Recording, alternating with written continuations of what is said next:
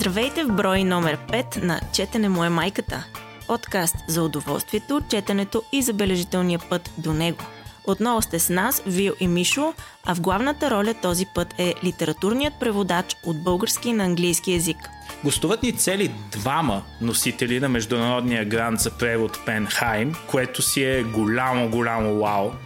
И покрай разговора с тях, минаваме през още две-три неща, които четем – забиваме едно седемстарско стихотворение с голяма почет към българския му преводач и пак се стараем да направим една-две смислени препоръки. Ами, това е, започваме! Започваме с а, традиционната ни рубрика Какви ги четем в момента? Мише, стреляй ти първи. В момента аз чета The Corrections на Джонатан Франзен в оригинал.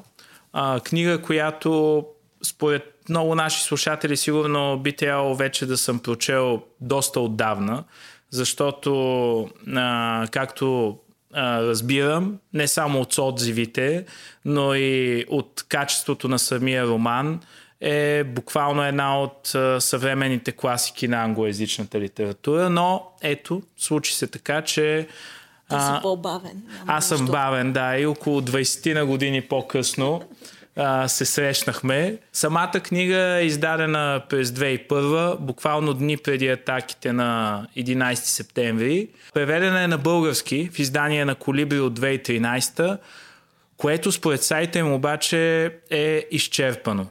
А, самата книга потъва, според мен, много дълбоко в а, пукнатините на американската мечта и изследва последствията от разминаването между идеала за успех, идеала за добър живот и всъщност психологическите измерения и в някои случаи рани, които това носи. И според мен дори Франзен се опитва по някакъв начин не да наложи, но да повдигне дискусия за това какво не, не се ли налага да се предефинира тотална американската мечта спрямо новите реалности в обществото в страната, формирани от обществените и лични кризи през 21 век, колко обословени от а, външната политика на държавата, колко обословени от това, което се случва вътре и от социалния климат. А, всичко това м- се разказва през историята на цяло на едно семейство и според мен неговия постепенен разпад. Разкривани се историята посредством много конкретни повратни събития от животите на членовете на семейството, но в а, самите събития се случват буквално в интервал от няколко месеца, но те стават повод да се запознаем общо взето с цялостната история на семейството. Т.е. Франзен ни разхожда през съдбите на героите му от буквално от детството им до текущите събития. Връщаме се напред-назад. Това отношение, между другото, мимолетно се споменава и България, посредством а, разказ за пътуванията на един от членовете на семейството, което според въпросния герой е бедно място, на което много малко му трябва да стане хубаво, а именно а, по-добра инфраструктура. Тук. И 20 години по-късно хубаво е Ама не е готово. Да, да. Може би това също е на дневен ред, макар все още. Въпреки, че аз, нали, и двамата знаем, че може би тук има... Нещата се, да кажем, че нещата се движат в правилната посока, но не е само инфраструктурата, която има нужда да се промени все още.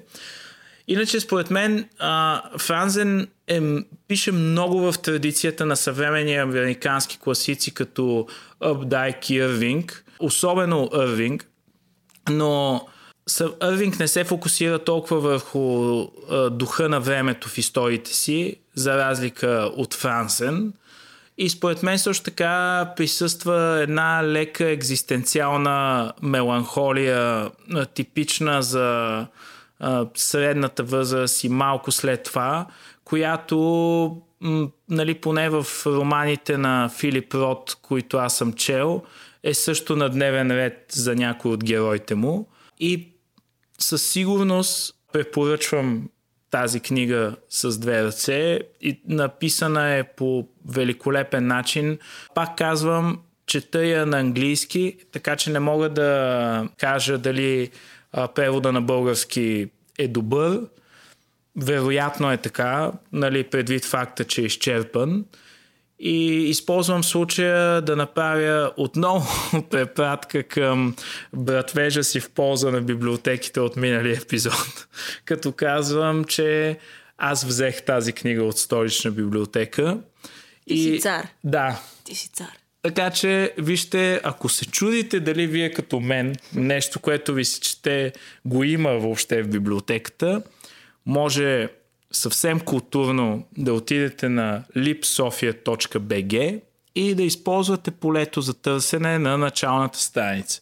Резултатите излизат много бързо, пише колко бройки има от всяка книга налични. Удобно е. Жестоко. Да. Ами, абсолютно да. Много е полезно. картата също не е скъпа. Ови, ще отнеме доста време да намеря точната цена, иначе рискувам да дезинформирам а, нашите слушатели, но беше под 10 лева читателската карта за възрастен годишно, така че заслужава си да си извадите една. Ако сте в София. Ако не, за библиотеката в а, населеното място, в което живеете. А ти, Вил, какво четеш? Ами аз чета а, две книги едновременно и двете м- са странни и не са лесни за намиране, но пък аз мисля, че достатъчно хора правят ревюта на нови издания, така че аз малко ще кривна от тази пътечка. И ще ни хвърлиш в старите издания. Да, аз съм стъпила с двата крака в старите издания. А, първата книга, която чета, се казва Българското шаманство. Автор е Анчо Калоянов, който е фолклорист и доктор на филологическите науки. И тази книга всъщност е неговият дисертационен труд. Посегнах към нея, защото и аз като автора се интересувам от архаичните пластове на българския фолклор. И за човек, който обича да си играе с езика, да кодира и разкодира, да ровичка, да прави връзки, а, народните песни, да речем, са супер напомпани с всевъзможни интересни алюзии, символи, смисли. Изобщо там всяка дума значи нещо, като се започне от собствените имена и се мине през действията, животните, предметите и така нататък.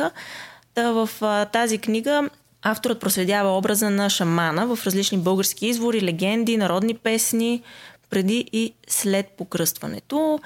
Този образ може да се види в, да речем, легендите за змеове и змеици, за самодиви, в народните песни, както казах вече, образи като Лудо, Младо, Делия, имена като Боян и Бояна, животните Орел, Вълк, Видра, Кошута и така нататък.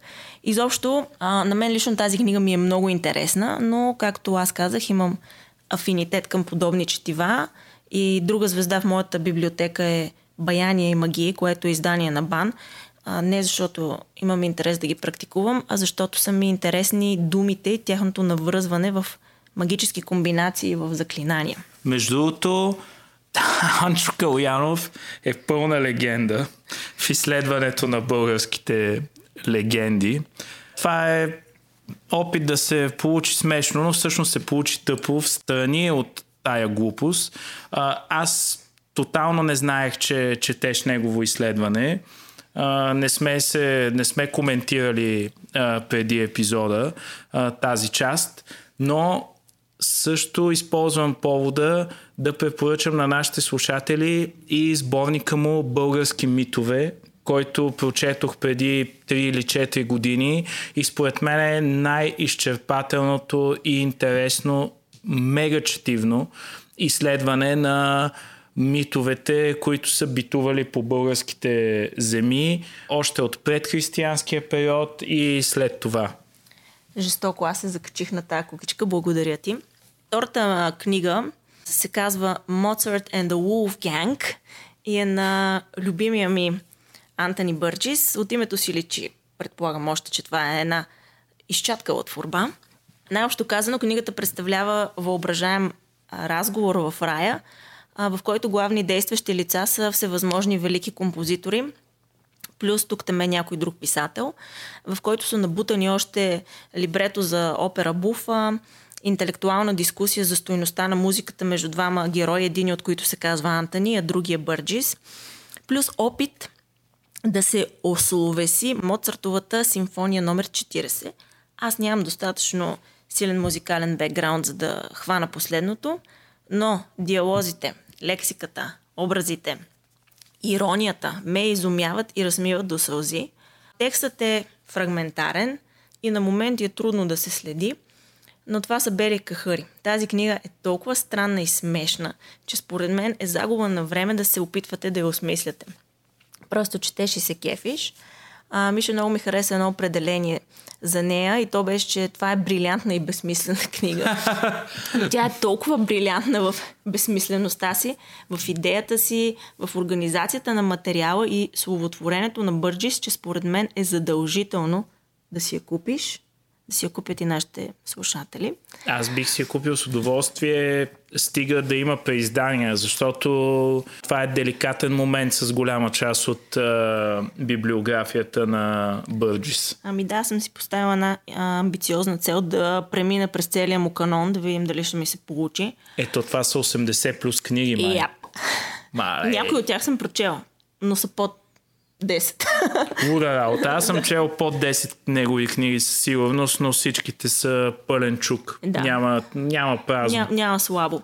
А, та, аз като една добра ученичка а, и отличничка първо прочетох след говора, защото в него Бърджис обяснява защо е написал тази изчаткала книга.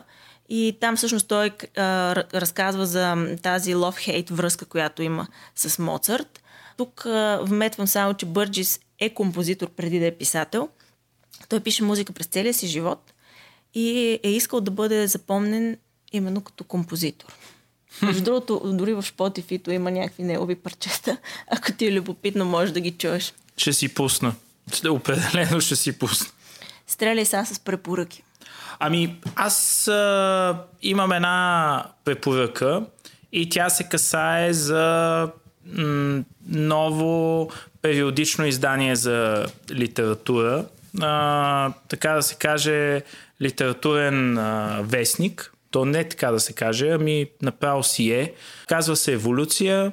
А, мисля, че излиза от месец март и обръща изключително внимание на млади български поети и писатели, както и а, впечатляващи иллюстратори, фотографи, а, също преобладаващо а, млади. В първото а, издание на вестника, което си купих, ме впечатли, че някои от представените творци а, бяха дори на по 17-18 години, все още ученици. Също така са включени преводи на неиздавани до момента произведения на световни имена в поезията. Съвсем наскоро излезе втория брой, в който... А, това забравих да кажа в самото начало, че явно всеки от броевете има определен тематичен фокус. В наскоро излезлия втори брой фокусът е дома, къде се чувстваме от дома си, как намираме дома и какво представлява той за нас. Т.е. че това не е а, нещо физическо а, или някакво конкретно място. Може, може да бъде състояние на духа, усещане е, и а, други реалии, които се изследват посредством произведенията, публикувани в последния брой на Вестника. Специално внимание е отделено и на гения на Гео Милев. Самия Вестник е дебел 32 страници. Разпространява се в български книжици, Сиела, също така хората, които са извън София, могат да си го поръчат от сайта на български книжици и цената му е само 3 лева. Говорейки за вестник Еволюция, служи като по плавен, не ми направо по-мазен преход към вече разтърсващата ни рубрика 5 минути, минути поезия, че, че да не ви стане лошо. В днешното издание на поетичната ни рубрика, в тон с темата на епизода, а, ни се иска да насочим вниманието не толкова към автора на стихотворението, а към неговия български преводач. Разбира се, не можем да не споменем автора, защото той все пак е авторът. И това е Чарлз Райт, който е признат за един от най-добрите американски поети на своето поколение. Роден е 30-те години в селските райони на щата Тенеси и първата му стихосбирка излиза през 1970 той е носител на хиляди награди за поезия. Има всичко, за което може да се сети, включително полицар. Включително... Богата витрина. Да, включително е поет лауреат на щатите за 2014. А, но... Той от държавното е хванал. но не това е причината да го четем днес. А, четем го, защото е в превод на Калина Филипова. Великолепен и непознат преводач на проза и поезия от английски – любим преподавател от катедра англицистика и американистика на Софийския университет, дъщеря на една от звездите на българския превод, професор Владимир Филипов и световно признат експерт по Джойс и по-точно единственият български джойсовет. Сега може да има и други. А, наскоро чествахме Бумов ден, някой от Ма, нас. е, тук Джойсовет, Бумов ден, това са моите думи. Да, а, на 16 юни чествахме Бумов ден. Това е още една причина да говоря за нея сега. Тази година се навършиха 15 години, откакто тя трагично си отиде, макар че никога не си отишла от мен. И с днешното стихотворение искам да ви запозная най-вече с нея. Деликатното присъствие на Калина Филипова е насякъде в него. Стихотворението се казва Негативи. Това е светлината на виденията ни. Мътно-сивата среднощна светлина, луната пълна, която преобръща всичко като образ върху негатив – дебеширените хълмове и призрачните небеса, черната пламтяща роза, нейният дъх и лъскавите и кукички, готови да сграбчат нещо. Черниците примигват като сребърни петачета. Плъсти овце сред гастака и тревите пасат спокойно, кротко. Земята покрита с бяла захар, а някъде далече долу прибоят няма какво да добави. Това ли ни очаква? Аморфен цинк или кобалт – обширен прилив на великолепие, което не можем да определим, не можем да употребим и голота без огризения. Няма насоки, няма трепет, няма ритъм да го уловиш. Нищо няма. Тишина. Сякаш вратата зад нас е течност някаква, сякаш е черна вода, сякаш можем да влезем, сякаш лодката ни чака, готова да ни пренесе отвъд. И си спомняме сега вода без хоризонти, мрака – на ивици в новите ни коси. Това е стихотворението. Вау! А, то е част от сборника Пирс е тайната вечеря, съвременни американски поети. Изданието от 89-та година и е под съставителството на Владимир Филипов. Препоръчвам да си го намерите. Има го тук таме и да четете Гинсбърг, Силвия Плат, Боб Дилан, Ан и още много. Тези от вас, които биха искали да си прочитат отново стихотворението Негативи от Чарлз Райт в превод на Калина Филипова – ще го намерят в бележките към епизода. Това е ново, но ще го направим.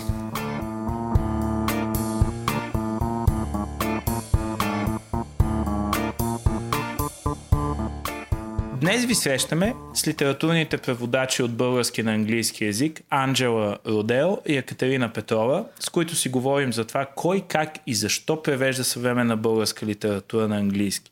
Как се намира чуждестранен издател за малка литература като нашата, какви са особеностите на обратния превод, защо не е окей okay преводачът да е невидим и колко всъщност е важно тези преводи да ги има за популярността на съвременната ни литература на Запад, пък и на Изток.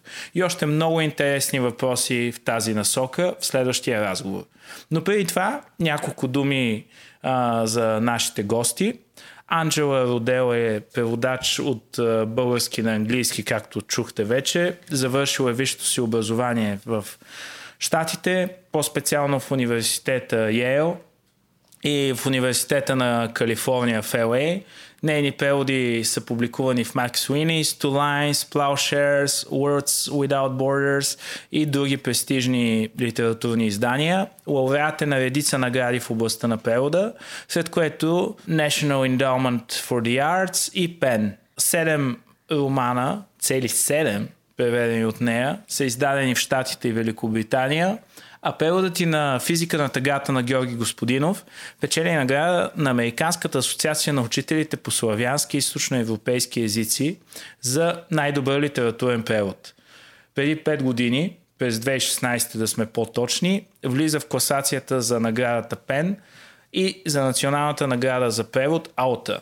От 2015 Анджела Родела е изпълнителен директор на Българо-Американската комисия за образователен обмен Фулбрайт. Екатерина Петрова е преводач на художествена литература и автор на нехудожествена такава. Завършила е международни отношения и германистика в колежа Макалистър, Сейнт Пол, Миннесота, а в последствие и магистратура по европейски политики и управление в London School of Economics. По-важната и магистратура обаче е тази по художествен превод от университета в Айова. В момента може да я срещнете в София, но е живяла, учила и работила на интересни места като Ковейт, Нью Йорк, Берлин, Куба, Северна Ирландия и Южна Франция. Преводач е на романа Ела при мен на Богдан Русев, антологиите Куфарът на брат ми и бащите никога не си отиват. В момента преподава превод в Софийския университет, а в началото на годината печели гранта за подпомагане на преводачи Пенхайм за работата и по превода на романа на Яна Букова «Пътуване по посока на сянката». Това е стреляме към интервюто. Абсолютно да. Тапа-тупа, тапа-тупа, тапа-тупа, та. Четене му е майката. Та-та. Четене му е майката. Добре, много ви благодарим, че а, се включвате в а, този епизод на Четене му е майката. И веднага ви започваме с, може би, един логичен въпрос. Как си намирате работа? Кой иска да издава и издава българска литература на английски. Вие ли си търсите издател, някой ви намира и ви поръчва превод? Изобщо доколко има интерес към а, нашата литература на чужди пазари? Еми, за съжаление, няма много интерес, така че ние трябва да създаваме този интерес. Това е голяма част от преводаческа работа и да, да работиш и като агент. Аз колко книги вече имам издадена? 7-8. И трябваше всеки път аз да ходя, да предлага, да зарибявам. За съжаление, властта е в, в издателите. Те имат от целия свят хора искат на английски да издават нещата. Много малко преводна литература се издава като цяло на английски, така че ние, не знам, моят опит е така, че ние винаги трябва да, да опитваме да продадем и да бъдем нещо като рекламни агенти за българските писатели.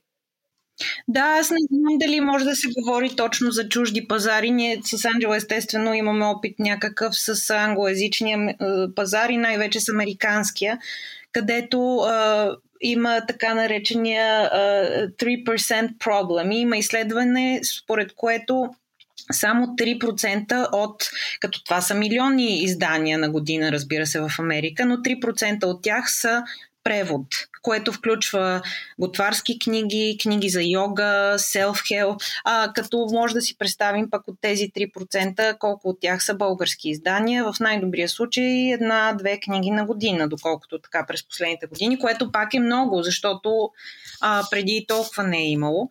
Така че от една страна е по, този начин, който да, Анджела каза, нали, си намираме работа, като ние а, си намираме по някакъв начин писател или книга, която искаме да превеждаме и се почва едно представяне, търсене на подходящо издателство, като има в щатите някакси няколко издателства, малки сравнително, бутикови дори, които се занимават само с преводна литература и а, някакси аз повече към тях се обръщам. А другия начин също така, който а, не е за подценяване и по някакъв начин прави съществуването ни възможно, може би, а, това са, да речеме, писатели български, които искат а, за някъде да кандидатстват или искат а, по някакви причини да им се... И самите, което малко не винаги е а, така много, а, да, да знам, удобен процес, но самия писател по някакви причини поръчва, има, иска да има превод. Като понякога това е дори, тъй като английския, както знаем, е така доста универсален език, така че а, писателите много често използват отказ от книгата си, например, на английски, за да си търсят а, френско издателство или немско издателство или а, въобще като някакво представяне на книгата им за по принцип чуждия пазар. Така че има и такива, които малко не знам, обидно понякога се наричат vanity projects, нали? но това изобщо не е така, нали? някакви самовлюбени автори винаги да. А, просто е, да, доста тежък пазара. А при това положение, вие как успявате да, да, да знам да се изхранвате? Успявате ли да се издържате от тази работа или ви се налага да поемате друг вид преводи, например, а, които не са художествена литература? Ами, технически а, ти спомена, че нали, на, на американския пазар, изобщо на англоговорящия пазар се превеждат и много а, видове специализирана литература. Налага ли ви се да правите и подобни преводи, за да а, се издържате само от тази работа? Еми аз вече имам друг day job, дето си вика, аз имам друга работа и, и много по-малко превеждам, но за 7-8 години аз само с превод нали, си занимавах и да, не е възможно само с литературен превод. Аз много ам, академични статии, а, юридически неща за НПО-тата, просто не е възможно само с, за мен поне, а, само с а, литературен превод. Има естествено програми за грантове, някакви резиденции, те помагат нали, за изхранват преводача, но доста е трудно като фриленсър само с литература да занимаваш. Да, съм абсолютно съгласна с Анджела. Мисля, че е абсолютно невъзможно и то това, доколкото знаме на световно ниво, може би, или поне аз от различни езици преводачи на английски, които знам, има може би един-двама души, които наистина успяват от това да живеят и това да се изхранват. Всички останали имат някакви странични занимания което от една страна е супер досадно, според мен, че трябва да се занимаваш с странични неща и това не ти е някак си унизително, че така, нали, този труд въобще не се компенсира, както според мен би трябвало да се компенсира. А, от друга страна си мисля, че тъй като да превеждаш, нали, всички може да си представим доста самотно занимание и се заравяш сам и седиш сам по цели там дни или нощи, кой когато работи и по някакъв начин е готино и полезно да имаш някакви други занимания. Да си, освен това, за да превеждаш, трябва да имаш, според мен, доста добра, така широка обща култура. И занимавайки се с други неща, ти я придобиваш тази обща култура, някак си участваш в света. Докато ако само превеждаш, има риск супер много да се изолира човек, според мене. А, да, това, което Анджела каза също, има такива програми за грантове, например, но те също, човек не мисля, че може да живее изцяло от грантове или от ходене на резиденции. Помагат със сигурност и слава Богу, че ги има, но не решават цялостно проблема. Кате, може ли да кажеш нещо повече за резиденциите, защото може би не всички наши слушатели знаят какво точно представлява, представляват те. А също една вметка важна да направя, че Днеска си говориме не с един, а с цели двама а, носители на Пенхайм гранта, което също е а, огромно постижение. А, може ли за това малко да ни разкажете? С единствените двама. От български поне. От български, да. Ние се оказваме с Анджел. Той грант майче от 20 години съществува или близо 20.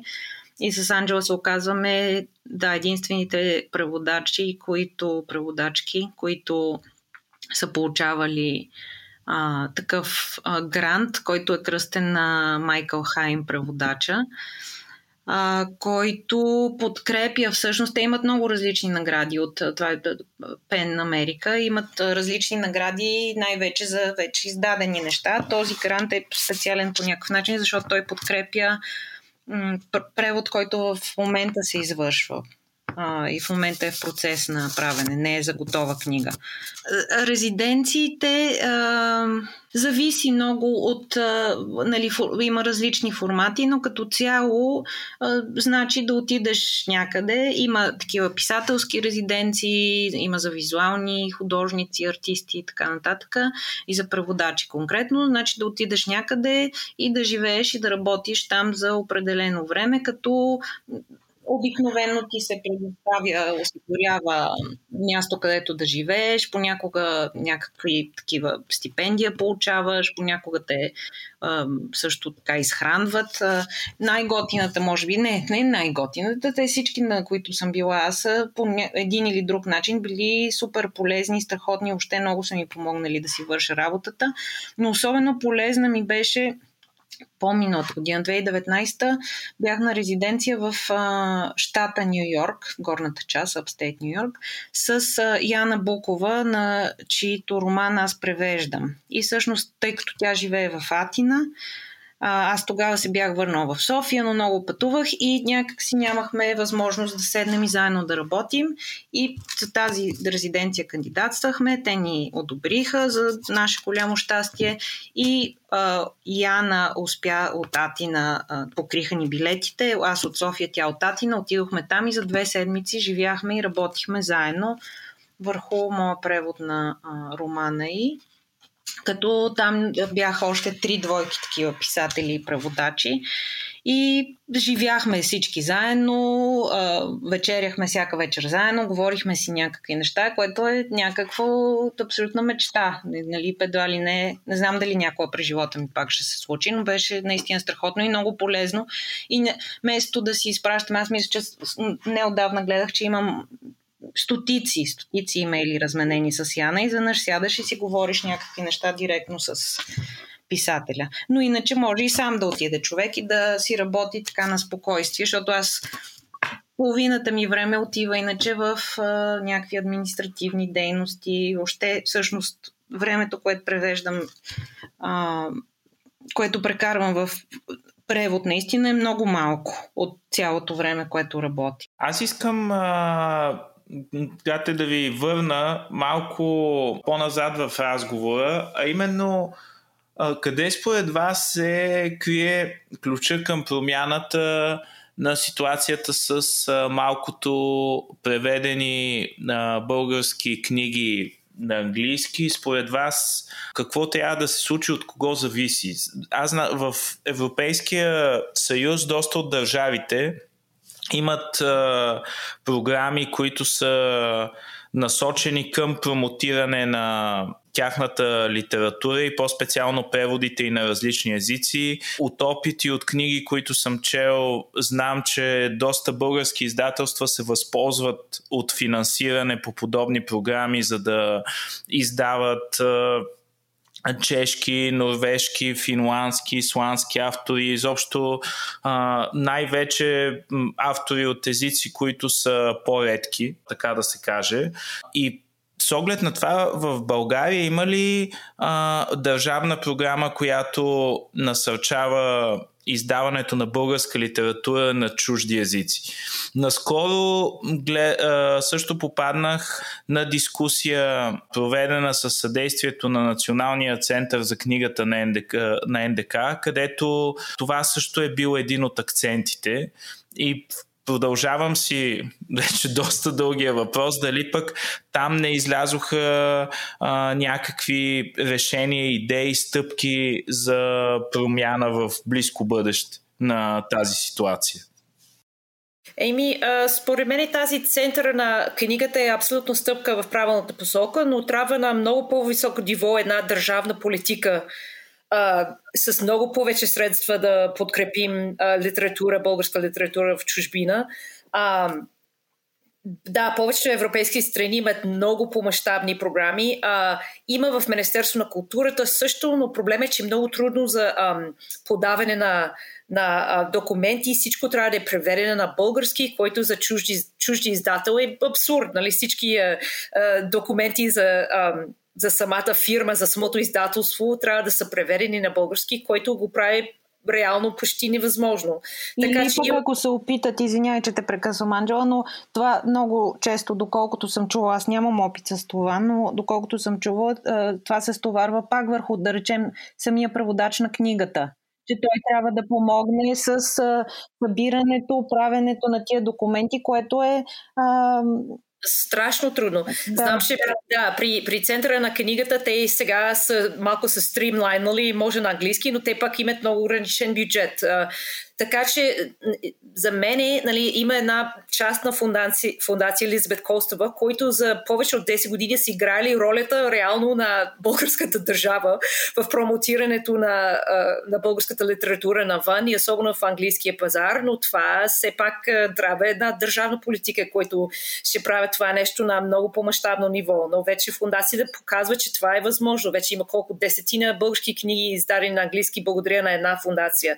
Ако имахме една така реална, добра подкрепена политика на, на ниво Министерството на културата, ще според мен положението да е доста различно. А т.е. в момента няма отделен бюджет, който е целево разпределен за подобен тип дейност. Т.е. за, превод, за финансиране на преводи на съвременна или класическа българска литература на чужди езици. Има, има този бюджет от Министерство на културата, който споменахме, където чуждестранни издателства трябва да кандидатстват, но на български. Не, това е. А, и, и този, това е скандално. Те може би не могат да разберат условията, по които да кандидатстват, да, защото мисля, са на български. Типично има, но дали стигат парите където трябва е друг въпрос. Нали? Достъп до тях трябва да е лесно и да, да, да е ясно за външния издател. И освен това, според мен, също така липсва и а, някакси инвестиране в. А, развитие на преводачи и в подкрепа на преводачи. Значи на тази конференция, а, която вие споменавате, а, се говореше много, например, за това, че катедри по българистика по света се затварят и как те трябва да се финансират. Аз, например, не съм много съгласна с това, защото доколкото виждам, може би по-възрастни преводачи, които са страхотни. Аз слушах на а, Джузепе Делагата и Хеле Далгард, които превеждат към от български на италиански и на датски, да, които са страхотни. Те може би са научили български през катедри по българистика, но си мисля, че вече са много различни нещата. И български преводачи не смятам, че поне в голямата си част, може би да има някакви изключения, но няма да излезнат от катедри по българистика. И има предостатъчно хора, по които по една или друга причина, по лични причини стават двоязични. Дали такива като Анджела, които а, имат връзка с България, живеят в България от а, десетилетия или такива като мене, които така им се е стекал живота, че а, са учили английски по някакъв начин са двоязични или почти двоязични, но просто няма мотивация. Значи, първо, а, преводачеството се води за доста непрестижно а, занимание все още. Второ, това, което вече говорихме, че не може да се живее от него финансово. И аз си мисля, че натам трябва да отидат по-скоро усилията и тогава много повече хора, които могат да го правят това или могат да се научат лесно да го правят, защото това е много по- лесно човек, който е двоязичен, да, да стане да, някакви такива трикове на превода, отколкото те първа на 18 години някой или на 20 години да тръгва да учи български като втори език, те първа и така. В смисъл не знам, не знам. А... Та и цялата екосистема, според мен, трябва да има повече подкрепа за литература като цяло, за самите писатели, да ходят на бук фестивали на ферове, да имат а, такава мобилност по-насочена към хората, да, да се запознаят с а, нали, други литературни среди, да има финансиране за, точно за такива откази. Нали, един български писател ще иска 50 страници от неговата книга на английски, че не може и целия свят да го предложи. Той не бива сам да го финансира. Нали? Той би трябвало да има някаква държавна програма за такъв тип развитие на самите писатели също. Така че това е една цялостна екосистема, която се предстои да, да се развива тук. Анджела, не знам дали да не кажеш също някакси друга страна на а, този въпрос, който а, вие ни задавате за интереса към българската литература по принцип. Според мен, може би ако искаш да кажеш нещо и за този клъстер ефект, дето аз вчера четох а, а, твоя статия, че някак си няма да речем, естествено, Олга Токарчо, като взе Нобелова награда, според мен това е по принцип не само за нея, бум към интереса към нея конкретно като писателка, ами се получава вече голямо а, повишение на интереса към полската литература. Някакси. Това според мен е победа за полската литература. Докато българската литература има вече, слава богу, много хора, ако ги попиташ, знаете ли български писател, мисля, че много хора вече ще кажат Георги Господинов за радост. А, но и много хора въобще ням, няма български писател, който да им е известен. Mm-hmm. с резултатите от всичко това, което сега обсъждаме, се сблъсках лично като потребител преди две години, защото а, имам много а, близки приятели, които а, чужденци, които ни бяха на гости и те от доста време искат а, да прочетат а, българска литература. Каквато и да било. на мен ми костваше жестоки усилия тук в рамките на 5 дни да намеря преводи в книжарници, които да им купя и подаря. То това малко е друг проблем според мен, защото а, от една страна, той в Штатите е някакъв голям хаос и проблем с, с дистрибуции, къде се продават книги, въобще цялата тази дъндания с Амазон. А, но всъщност а, много често този фонд, който споменахме, култура, който а, поради това, че условията са на български, кандидатстването е на български, понякога много често хората, да, издателствата, които се възползват, всъщност са български издателства, които издават а, български автори на английски, ги издават в България. А, което е супер, ако някак си пак с дистрибуция, още тия книги а, се появяваха някакси в книжарници, а според мен голяма част от тях излизат и след това гният в някакви складове и мазета, а, издадени а, книги на английски от български издателства и никъде не продавани. Така че това е малко и с дистрибуция а, проблем, въпреки че вече някак си, според мен, човек всяка книга може да си я намери откъдето и да е. Вече нали, не се разчита само на местни книжарници или на библиотеки. Всичко може да си поръчаш онлайн. Да, аз на това разчитах и освен това разчитах нали, че тъй като цялостно всичко в България е по-малко, подходих много лековато към тази задача и си казах, о, сигурност тук ще мина през две-три места и те ще предлагат, нали, дори очаквах да има избор от книги, нали, по-богат, които можеш да купиш, но не беше съвсем така. Да, може би има само една-две книжарници, даже една, за която аз сещам със сигурност, където може да се купат на Open Letter тези издания, които от конкурса на Елизабет Костова са издавани. Това е американско издателство, нали? но мисля, че в България може би само на едно място ги има. Или две, айде голям, според мен, е проблем е това, че няма литературни агенти. Т.е. българските автори, освен двама, за които аз знам и мисля, че това са единствените двама, които имат литературни агенти, други български автори нямат. И това значи, че тази работа агентска, предлагане на този автор на чужди издателства, представянето му, следенето да му се защитават интересите, това се пак пада върху преводача да извършва тази работа, която а, първо е много трудоемка и времемка, второ човек а, не знае, аз нямам а, експертиза по някакви такива легални договори а, и тем подобни неща. Дай Боже, до там да се стигне, разбира се. А, но това също а, някак си липсва. Аз не знам а, как може да се реши. Има много а, чуждестранни агентури, които биха могли да, да се занимават с български автори, но може и в България, според мен, има а, такава нужда да се, агенция или агент да се занимава с български автори.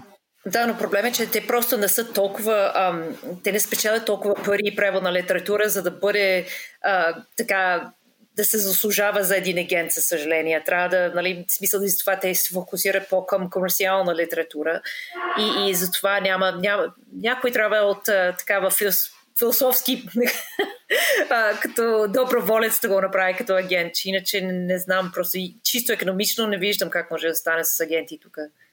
А такива агенти тук няма или по-скоро писателите не могат да си ги позволят? Доколкото знам, няма. Мисля, че Светло Желев по едно време а, се занимаваше с нещо такова, но доколкото знам, м- вече не го прави. Аз знам за няколко други хора, които са справили опити, но просто парите около преводна литература са толкова малки, това почти не се струва за самия автора, камо ли за агента, така че... Е... Но то може би пак е свързано естествено всичко с това, което казахме по-рано, че някакси ако има подем на българска литература и български автори, в някакъв момент може да почне да си струва. Обаче пък за да почне да си струва, трябва някой да го прави и така безкрайно, нали? А, Кате, исках да те питам за един феномен, който наблюдаваме поне в България от известно време, може би така и в останалата част на света, че преводача изведнъж взе да се появява и той под светлината на прожекторите. Ако преди нали, това беше просто едно име на една от вътрешните страници там скатано, нали, вече съвсем не е така. Вече в България има издания, на които името на преводача е на корицата, което е вау. Защо? Стана така, според тебе, че изведнъж преводача от тотално невидим стана интересен, любопитен, почна да се появява. Ми, не знам дали имам отговор на защо, но е, аз съм лично доста доволна от това развитие, защото да, според мен е някакси, сигурно десетилетия, столетия и векове някакси е имал тази идея, че нали е така превода се самозаражда, някак си изведнъж се появява това нещо на друг език и а, така, едва ли не от някаква магия а, и това... и според мен... Да, да, да, кажи. Да, сори да не прекъсвам, според мен имаше някаква, до скоро имаше някаква идея, че превод на литература е нещо второ качествено и затова не искаха много-много да... Както в Америка човек не иска да гледа филма с субтитри, че не иска да, да чете литература в превод. Но аз вече мисля, че новото поколение хора вече са ценят повече чуждото, искат това разнообразие на гласове и вече търсят нещо, което вече не е срамно нещо да бъде нали, е, преведено. Няма тази, този предразсъдък, че нещо ако не идва от английски, например, че е някакси второ качествено и затова вече е нещо хубаво, че а, хора търсят нещо, което идва отвън, от някаква различна култура и могат да учат нещо за, за, за друга култура и вече според мен това помага много на, на видимостта на преводача. Но да, да според мен е някакси и самите преводачи може би доста по-така активно почват да си търсят, не знам, правата или някакси признание някакво да търсят. Има вече се появяват нали, не само името на корицата, но и някакви такива пространства за съществуване на преводача. Вече много често има увод или а, някакъв текст на края на книгата, който е писан от преводача, който може да обяснява някакви неща за превода и това някак си прави превода а, а, като видима дейност. Не просто е така това нещо се е появило. Хоп, троп, Викторио на български. Аз също съм много заедлива в, понякога, въпреки че не искам да тормозя хората, но според мен хората не, не го правят от лъжотия, разбира се. Даже с майка ми си говорих, че аз съм и развалила въобще удоволствието от четенето. Тя сега се вторачва в превод и още мисли за превод много, докато преди си е чела а, така а, нали, блажено, не, не мислейки, че Виктор очевидно това не го е написал на български. А, но да, във Фейсбук, например, като а, беше се запалила а, Нотр-Дам в Париж и се появиха точно от, как се казва, гърбушкото от Нотр-Дам, някакви цитати отдол, на български и отдолу Виктор Юго. И аз супер заедливо отдолу така пишех. Много хубаво пише Виктор Юго на български. Някакви такива неща. Просто според мен хората някакси в съзнанието им а, или казват а, а, рецензия на книга. Зейди Смит е страхотна. А, такъв език. А, така а, фино, поетично. Ами, това не е Зейди Смит, това е Невена Дишлиева Кръстева, което вие го четете. Да, но от другата страна, може би има някакви rockstar translators на български, нали, Кръстан, Дян, Кръстан Дянков. Да, а, не, не, аз казвам българи, които превеждат от чужди, Кръстан Дянков. Цветан Тодоров. Да, точно и а, Валери Петров, който според мен, да, да, който според мен все пак а, са успели да да станат те като някакви важни личности в цялата тая среда. Така че да, има, има и, и моменти на проблясъци на, на, на българските преводачи също. Да, но, но всички тия рокстар са повече от, от старата генерация, но е Точно така. факт, че ги има. А, и за хора, за които този труд е бил интересен, естествено ги знаят и дори почитат. Сега искаме малко да насочим, той естествено върви разговора на там, но към спецификите на самия превод и най-вече към кое според вас е най-трудната част от работата ви? Дали е нещо а, съвсем, а, как да кажа, на първо четене, което излиза, примерно да намерите еквивалент на трудно преводим израз или фраза, или по-скоро да предадете някакви културни реалии, които са абсолютно непознати на англосаксонските читатели, примерно, изобщо в англоговорящите култури. Или е нещо съвсем друго? Ох, мисля, че комбинация от всички тези неща. Например, аз скоро време а, довърших превода на, на време беше на Георги Господинов, който трябва да излиза сега до година. И, и, и имаше от всичко. Нали? Той говори много за социализма, прави някакви шеги около национализма и просто нали, цяло, нали, всички тези реалии за възраждането, пък с социализъм, а, слава Богу, този издател, аз преди съм работил с издатели, които не дават да използваш бележки под линия. Това е вече много немодерно в, в, в американския пазар, че из, тръгваш читателя от текста, по-добре да няма никакви бележки под линии и ти да обясняваш какво е реване, какво е, нали, какви са а, нали, някакви социалистически понятия. Вече е много трудно да го а, вмъкваш някакси в текста, така че с новата книга все пак имах право, но опитвах съвсем, нали, само когато беше крайно наложително да, да използваме някаква бележка под линия, но също естествено Георги като поет има страшни нали, звукови игри, игри на думи, които са много трудно. Всеки, всеки текст има някаква интересна комбинация от предизвикателства. А тук само една вметка искам да направя за нещо, което всъщност аз а, не се бях сетила, но ти, Анджело, го спомена, че в а, англоязичния свят и, и по-точно в Америка бележката под линия, нали, тази светиня на в България, изобщо не се зачита даже не съществува и е желателно преводача в своя превод това, което е искал да каже под линия, всъщност някак си да го втъкне в текста. Това означава и някаква намеса външна в самия текст, нали така? Която преводач трябва да направи. Защото бележката все пак е физически отделена от а, оригинала, но когато преводач трябва да бръкне вътре. Това да е, се казва stealth gloss, е такова тайно вкарване, като глосар вкарваш вътре в текста. И а, да речем, Анджела, не знам с Реванети какво си правила. Ние всички знаем, че Реване е crying, така се появява по менюта.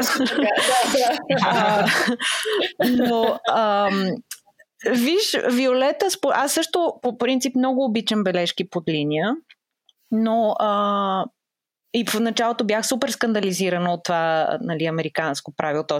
правило на американски издателства, че не го разрешават, как може, откъде на къде, аз ще се намесвам в текста, той като не е така. А, Всъщност превода е една огромна намеса, намесване в текста. Ти през цялото време се намесваш. Така че, нали, да не бъдем чак такива пористи. И това, че пише ам, а, нали, а той изяде едно парче лукум на български, а на английски става uh, he ate a piece of sweet лукум и това вече дава някаква знак. Нали, на, аз не казвам he ate a piece of dessert which uh, was founded during the Ottoman era и то, някакви такива енциклопедични. Няма нужда. Много нашите студенти обичат да дават рецепти по да. линия в бележката. Таратор, две такива чаши вода, една чаша мляко, ситно нарязани. Смисъл, няма, като се прави елегантно това вкарване, е супер окей. И аз вече съм наистина супер окей с а, такива намеси, защото, както казвам, а, самия превод е една огромна намеса. Непрекъснато някакви неща се... Ти го хващаш и го вкарваш в друг език. В смисъл, това вече е тотално друго нещо. Така че а, нали, и съм съгласна. И според мен, а, колкото и да обичам бележки под линия, понякога човек малко може да злоупотребява, преводач може да злоупотреби и малко трябва да си така прибере готова. съм се фащала лично сама. Почваш да ровиш някакви неща, откриваш, които са супер интересни. И не искаш целият този труд да отиде на кино и ти там с една думичка, която може и без цялото това ровене да го преведеш. Обаче ти си ровил тук 100 часа и искаш да кажеш, че си робил и да кажеш на читателя и да му кажеш много интересни неща си намерил, обаче те не са толкова важни за превода и наистина разсейват. И наистина много, много, много. Според мен много често бележките под линия са а, дори в българските текстове излишни и са някакъв остатък и отживелица наистина от едно време, когато не е имало интернет, не е имало телефони, не е имало... А, а сега аз гледам така да превеждам. Да, слагам такива малки стелт глосес, като този пример, нали, че той е изял сладко парче луком, от което никой няма да умре, да според мене. А, но някои неща оставя. И вече ако иска този човек, пише в интернет какъв е то луком, а, какви са тия неща. И, например, аз предпочитам така да го напиша. В конкретния случай, вместо да напиша Turkish Delight, което е някакво нещо на летището, което си купува човек, нали? А, и може да се разрови човек и да открие всичко, което а, пожелае. И това по някакъв начин, нали, може да се каже аргумент, че това още повече го вади от текста, отколкото една бележка под линия. А, но вече всеки си а, преценява как чете. И малко това е за мен мит, нали, че трябва да се осигури такова не необезпокоявано читателско преживяване. Никой не чете обезпокоявано. Ти седиш, блееш през прозореца, спираш, отиваш, правиш си кафе и по същия начин може някакви неща. Майка ми, например, е такъв читател, която а, а, плада непрекъсно в такива заешки дупки. Едно нещо почва да проверява, пък това е от, отвежда до второ нещо, до трето, до пето, почва да чете три книги паралелно заради това. И тя така си чете. Аз, например, нямам нерви така да чета и горе-долу чета и понякога съм окей, okay, някакви неща да не са ми ясни. Това също мисля, че е много а, в България се подценява и това съм спорила с колеги много, които английски, нали, колеги, които превеждат от английски на български. Английският читател тия неща не ги знае, не са му ясни, обаче в българския превод всичко е обяснено супер подробно в бележки под линия. И според мен това не е много, не знам, за мен поне не е най-оптимален подход малко подценяваш читателя по този начин, като му, му захранваш всичко и не го оставяш сам да, да си потърси, ако иска. И променяш ефекта каза, от оригинала, нали? Това, аз правила за превод според мен няма много-много, защото, както и Анджела каза, всеки текст си изисква някакви различни неща, не може да има правила, но като цяло аз винаги като превеждам едно от нещата, които гледам да ме води е какво е това преживяване на а, читателя на оригинала. И се опитвам да възпроизведа нещо подобно на, за английския, за англоязичния читател. А, и както казах, нали, ако от оригинала нещо е неясно, ми се струва неправилно то да става ясно от превода. Защото преводача се е ровичкал и е направил бележка под линия и е разбрал някакви неща. В а, хода на раз, на това се замисли, което ни а, обясняваше Катя за бележките под линия. Дали сте си изкушавали с Анджела малко да редактирате а, оригиналния текст на автора, за да звучи по-добре на английски. И тук нямаме предвид по-скоро редакция за изясняване на определена специфика, културна или друга, по-скоро чисто художествено да, как да кажа, да внесете някакво подобрение, както вие го чувствате. Ми зависи много от, от автора. Нали? Аз винаги опитвам тактично, деликатно да усещам този автор дали, дали е от отворен към такъв тип разговор или не. И ако не е окей, това е негов или нейният текст, аз няма да бъркам, просто ще превежда. Но има автори, да, защото които... предполагам, че ако автора знае добре езика и, и да. прочете после превода, дали това може да доведе до някаква неприятна ситуация. Да, не, никой няма да го направи без знанието и одобрението на автора, но има автори, които наистина жадуват за такъв тип редактор. Те не са го получили в България. България, за съжаление, този институция като истински литературен редактор все още е малко в, в, в началото си. Нали? И, и аз съм имал автори, които много ценят това нещо. Аз казвам, виж, от тук, нали, според мен, може нали, този герой отива малко нали, на никъде или пък нали, тук малко ми се вижда а, клише, може ли някакво друго сравнение. И има автори, които са много признателни и казват, да, нека да го, да го променим. Или пък... Ам, особено за американския пазар, сега с този а, чувствителност към, а, към political correctness, има някакви неща за, ам, за, за полови отношения, за расови отношения, където аз казвам, виж какво, нали, според мен това няма да се чете добре от дали, американския пазар. Нека тук малко да, да мислим как бихме могли да го представим това нещо. И, и има хора, които казват не, така е, и аз го оставям. Има други хора, които казват да, наистина това няма да резонира по правилния начин в а, чуждия контекст. Така че зависи много, но аз без знанието на автора никога няма да прави такова нещо. Да, според мен е много зависи от това, Анджела, което казва, от самия автор. Аз миналата година това, си дадох сметка, че много дълго бях превеждала само този роман на Яна Букова, който споменах, Пътуване по посока на сянката, където една от така характеристиките на нейното писане са ни безкрайно дълги изречения, супер дълги, които и на български са така много сложни, но някакси на български има определени трикове, като например пол на прилагателни, което ти позволява по-лесно да построиш такива изречения, докато на английски нали, не можеш да кажеш the table, след това три клаузи и she is black и да стане ясно, че това е reference to the table.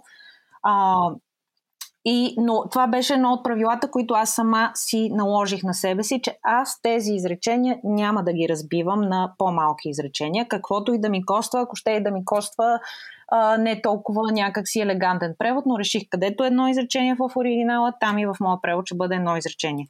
След което почнах да превеждам а, два сборника. Единия се казва Куфара на брат ми, другия се казва Бащите не си отиват, на които Анджела а, ми беше редактор.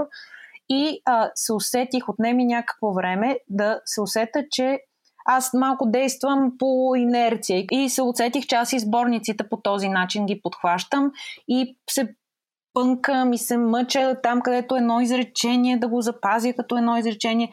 И си дадох сметка, че случая вече е различен, че тези истории, много от тях са писани от наистина литературни хора, преводачи, писатели, но някои от тях няма голяма драма, ако едното изречение от български стане три изречения на английски. Някакси а, за някои истории по-важна е историята, отколкото нали, толкова да се съхрани някакъв стил на писане. И това за мен е едно непрекъснато. А, така, а, трябва да се преразглежда всеки път.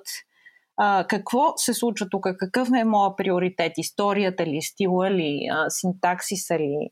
А, избора на думи ли. А, а не, а, както аз се усетих, аз така по принцип, естествено, аз няма да разруша на никой и тотално да пренапиша а, стила, но понякога е съвсем окей едно изречение да стане две или три или там колкото. А, и понякога не е. Така че не знам дали това точно редакция се води, но да. Това е много безобидна намеса, мене, ако ме питаш. А... Да, но, но аз като работя с автор, автори, които вече не са сред живите, става много сложно. Че нали, с Ивайло Петров, начинът по който беше написана Хайка за волци, той го а, издал по части, за да избягат а, цензурирането от, от комунистите. И има някакви чисто сюжетни неща, които не, не съвпадат, не са ясни. И той вече, за съжаление, е починал. И ние като го проведохме, нали, и аз го забелязах, и английските издатели казват, тук един герой в една сцена се оказва еди къде си, в следващата сцена той е някъде другаде. Малко объркване. Но ние решихме с, с, вдовицата на Ивайло Петров просто да не го пипаме. В смисъл това е текста, той си излязъл по този начин заради обстоятелствата, в който беше написана и просто го оставихме като е, част от текста или пък с Георги Марков, който сега ще излиза до година. Ам, има някакви неща, които са много цинични и вече в контекста на MeToo движение звучат доста притеснителни.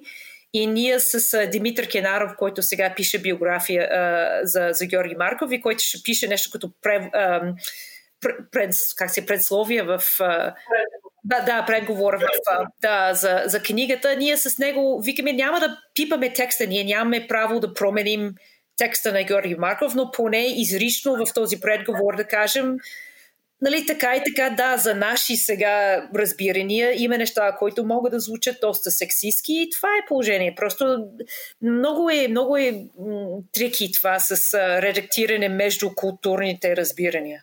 Да, освен, защото освен това пък Анжела тук има и запечатване на разбирания, които са били специфични за, някаква, за някакъв исторически период. И, Точно така, да. реално тук историчното играе според мен ключова роля, че това, ако може би, тъй като всеки човек търпи някакво съзряване в зависимост от времето, което живее. Сигурно неговия авторов глас през 2021 година нямаше да звучи по този начин. Точно така, но ние пък не е нашата работа да, да редактираме, да цензурираме в, нали, с задна дата някакъв текст от 6 години. Просто аз като не бих се чувствал комфортно да правя това нещо. Ами, аз тук, Анджело, между другото, имам един въпрос към теб като читател на българска литература. А, и той а, е че, така може, може да ти се стори доста обемен, но по-скоро а, ми се ще да споделиш личните си впечатления, не толкова да влизаме в а, някакъв много дълбок анализ а именно с какво за теб се отличават текстовете на съвременните автори а, български с а, текстове на, тез, на писани, текстове писани в началото до средата на 20 век на автори, които вече са се превърнали в класици. Тоест, можеш ли да, може ли да се говори, че а, българска, съвременната българска литература има някакво много по-универсално звучене и е, завърш, и е загубила малко призмата на националната идентичност, а, която я има в а, автори от началото на века? Аз не бих правила точно така разлика. Според мен това, което се е променило е ам, психологизъм нали, в ранните български творби, те са да исторически, но начинът на разказване не е чрез този лична психологическо нали, преживяване. Има, има така естествено изключения, като е, кредец на праскови и такива неща, но като цяло тия типични исторически романи са с малко по-архетипни герои, с а, малко по далечен такъв тип разказване. Докато сегашните автори, според мен, които е общата тенденция, може би в англоязично и в световна литература, да бъде доста силно психологически. Така че има, има книги като на, на Георги Време убежище. Това е абсолютно книга за българска история, за българското е, преживяване, но е много лично, някакси прекаран през един много личен призъм или пък Чам Кория. Това е страхотна, супер българска книга, но ние да. вече Бай Славе е много различен герой от нещо от Вера Мотовчиева, например. О, да, да. Смисъл, за мен, за мен разликата е начина, на, в който нали, наратив е представен и много по-психологически не че, не, че толкова темите са различни. Естествено, може би по-младото поколение от авторите вече засягат някакви по-различни теми, които не са точно български, са някакси по-общо космополитни. Мисля за нали, Рене Карабаш, тази а, Деметра Дулова, новата книга. Има хора, които да, наистина са малко по-такъв космополитни, но според мен също има една доста силна жилка в българска литература, който занимава с българското, но малко с различен тип разказване. Тъй като и двете преподавате превод в Софийския университет, много ни е любопитно с какво изумявате вашите студенти. Аз не знам чак да ги изумяваме. Не знам, Анджела. Да им падне шапка така, те, както искаш. Не знам да ги пада шапката. Те с какво, с, с какво нас ни изумяват, да. но това е друг въпрос. но а, аз наистина съм много изумена. Наистина това е, страхотни са студентите, много са добри. Първо знаят езика, второ някакви инстинкти много добри имат. И аз съм много впечатлена от тях. Даже Виолета преди няколко седмици бяхме дали за домашно, за упражнение да превеждат един диалог от твой текст, от твой разказ. Защото работехме по а, как да се превеждат диалекти, диалекти. И им дадохме а, твой диалог да превеждат. Не знам дали ги изумяваме. Със сигурност за тях е много впечатляващо да, да работят с Анджела, която наистина е икона въобще в превода на И не само мен, и с Катя. Аз...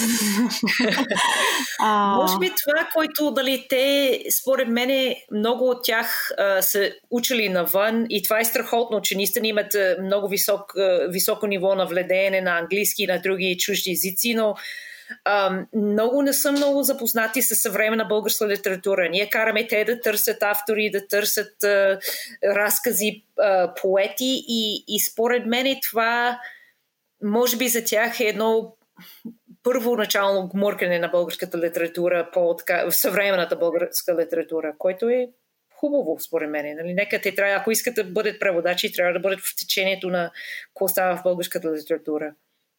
Да, и това, което някак си много се опитваме да наблегнем, естествено, че превода е най-важното нещо и това най-много работим. Още а, стратегии за превод, варианти различни, но също така сме говорили, че ни е важно от тях да се развие и способност да говорят за това, което правят, а не е така малко, еми правилно ми се струва, ами да могат да кажат, взел съм това решение, защото еди какви са опциите и поради еди какви си причини това решение е най-правилно или най-подходящо. И да могат, това, което говорихме и по-рано, нали, че някакси вече има по-голяма видимост и растяща видимост на преводача, да могат да обсъждат не само конкретно какво правят, ами и някакси да участват в така по-големи дебати, разисквания за превода. Не само, ами аз тук си седа и си превеждам което не е само, то това е огромно нещо и това само да правиш, но а, някак си вече ми се струва, че от съвременните преводачи има вече много по-широки изисквания, както говорихме, отвъд самия превод. И се опитваме, мисля, че се опитваме и по някакъв начин и за това да ги подготвим. Супер, това е, е много важно. Защото и те ще трябва да, да излязат пред хора и най-малкото да говорят за този превод в някакъв момент, като един вид са автори, след като вече нали, казахме, че намесата е доста голяма.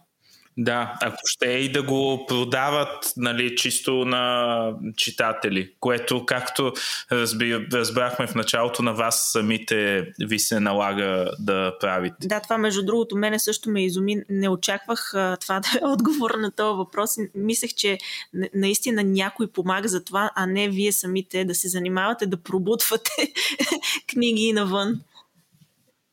Има по някакъв начин, сега не искам, наистина е много е, трудоемко, времеемко и абсолютно никаква компенсация не получава човек за това, освен нали, като се намери издател и книгата излезе, което всъщност не е малка компенсация.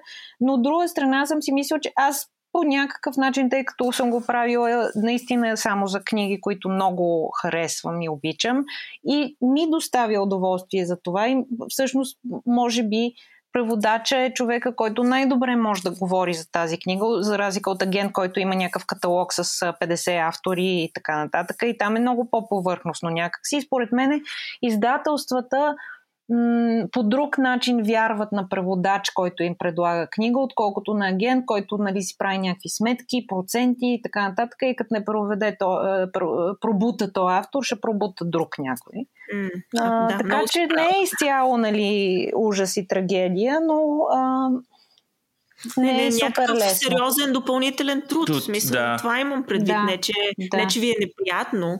Да. Да, работа, още, още работа. Да, но аз а, тук ще споделя нещо, което, от което се надявам да ви стане приятно, че всъщност едната от книгите, които а, купих за подарък на моите приятели, беше именно превода на Хайка за вълци. Да, да, тя е страхотна. Да. Не, че съм направила тази книга е страхотна и, и много се радвам, че я има тук, за да може хора да, да я купят. Анджел, аз също, защото на мен лично това ми е една, един от а, любимите български романи и бях просто слисан, като видях, че е преведена на български. И на мен, и на мен ми е любима книга, и да. Освен това, че я има от няк... на някакво място, откъдето може да се купи.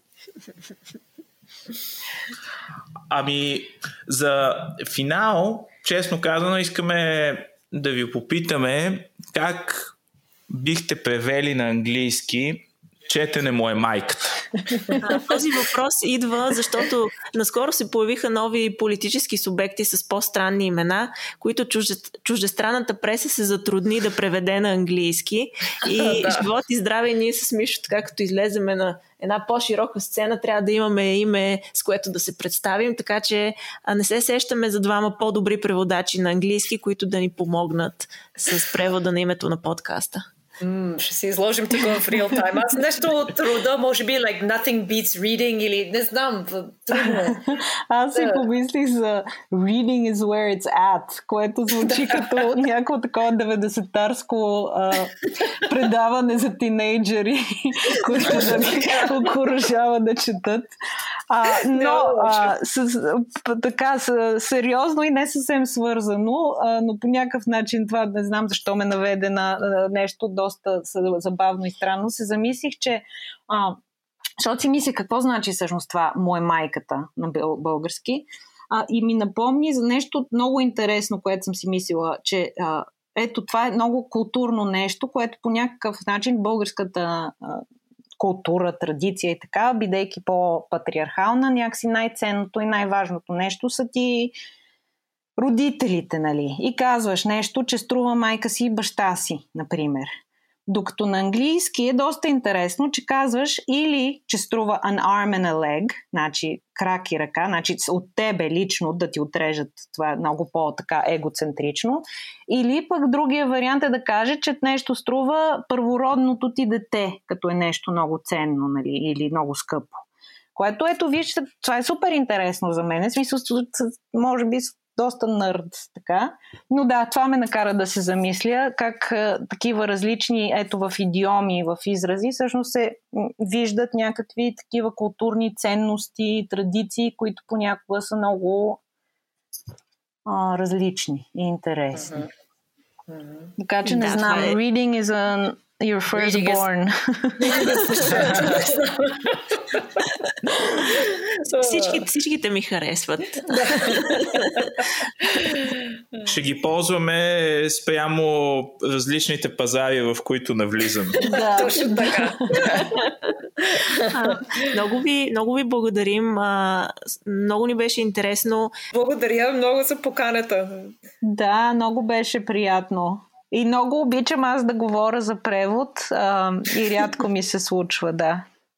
Толкова от нас в този епизод на подкаста. Благодарим ви, че ни слушате и ни пишете мили неща. Ако имате препоръки към нас, нещо ви дразни, нещо ви харесва и искате да ни избичате допълнителна евала, винаги може да ползвате имейл адреса в бележките на шоуто. Ще го кажа и тук. Четене му е майката на шлокавица без цифри at gmail.com Останете здрави и готини и аз също благодаря, че ни слушате. До следващото четене. Та-да-да-да. Таун-таун.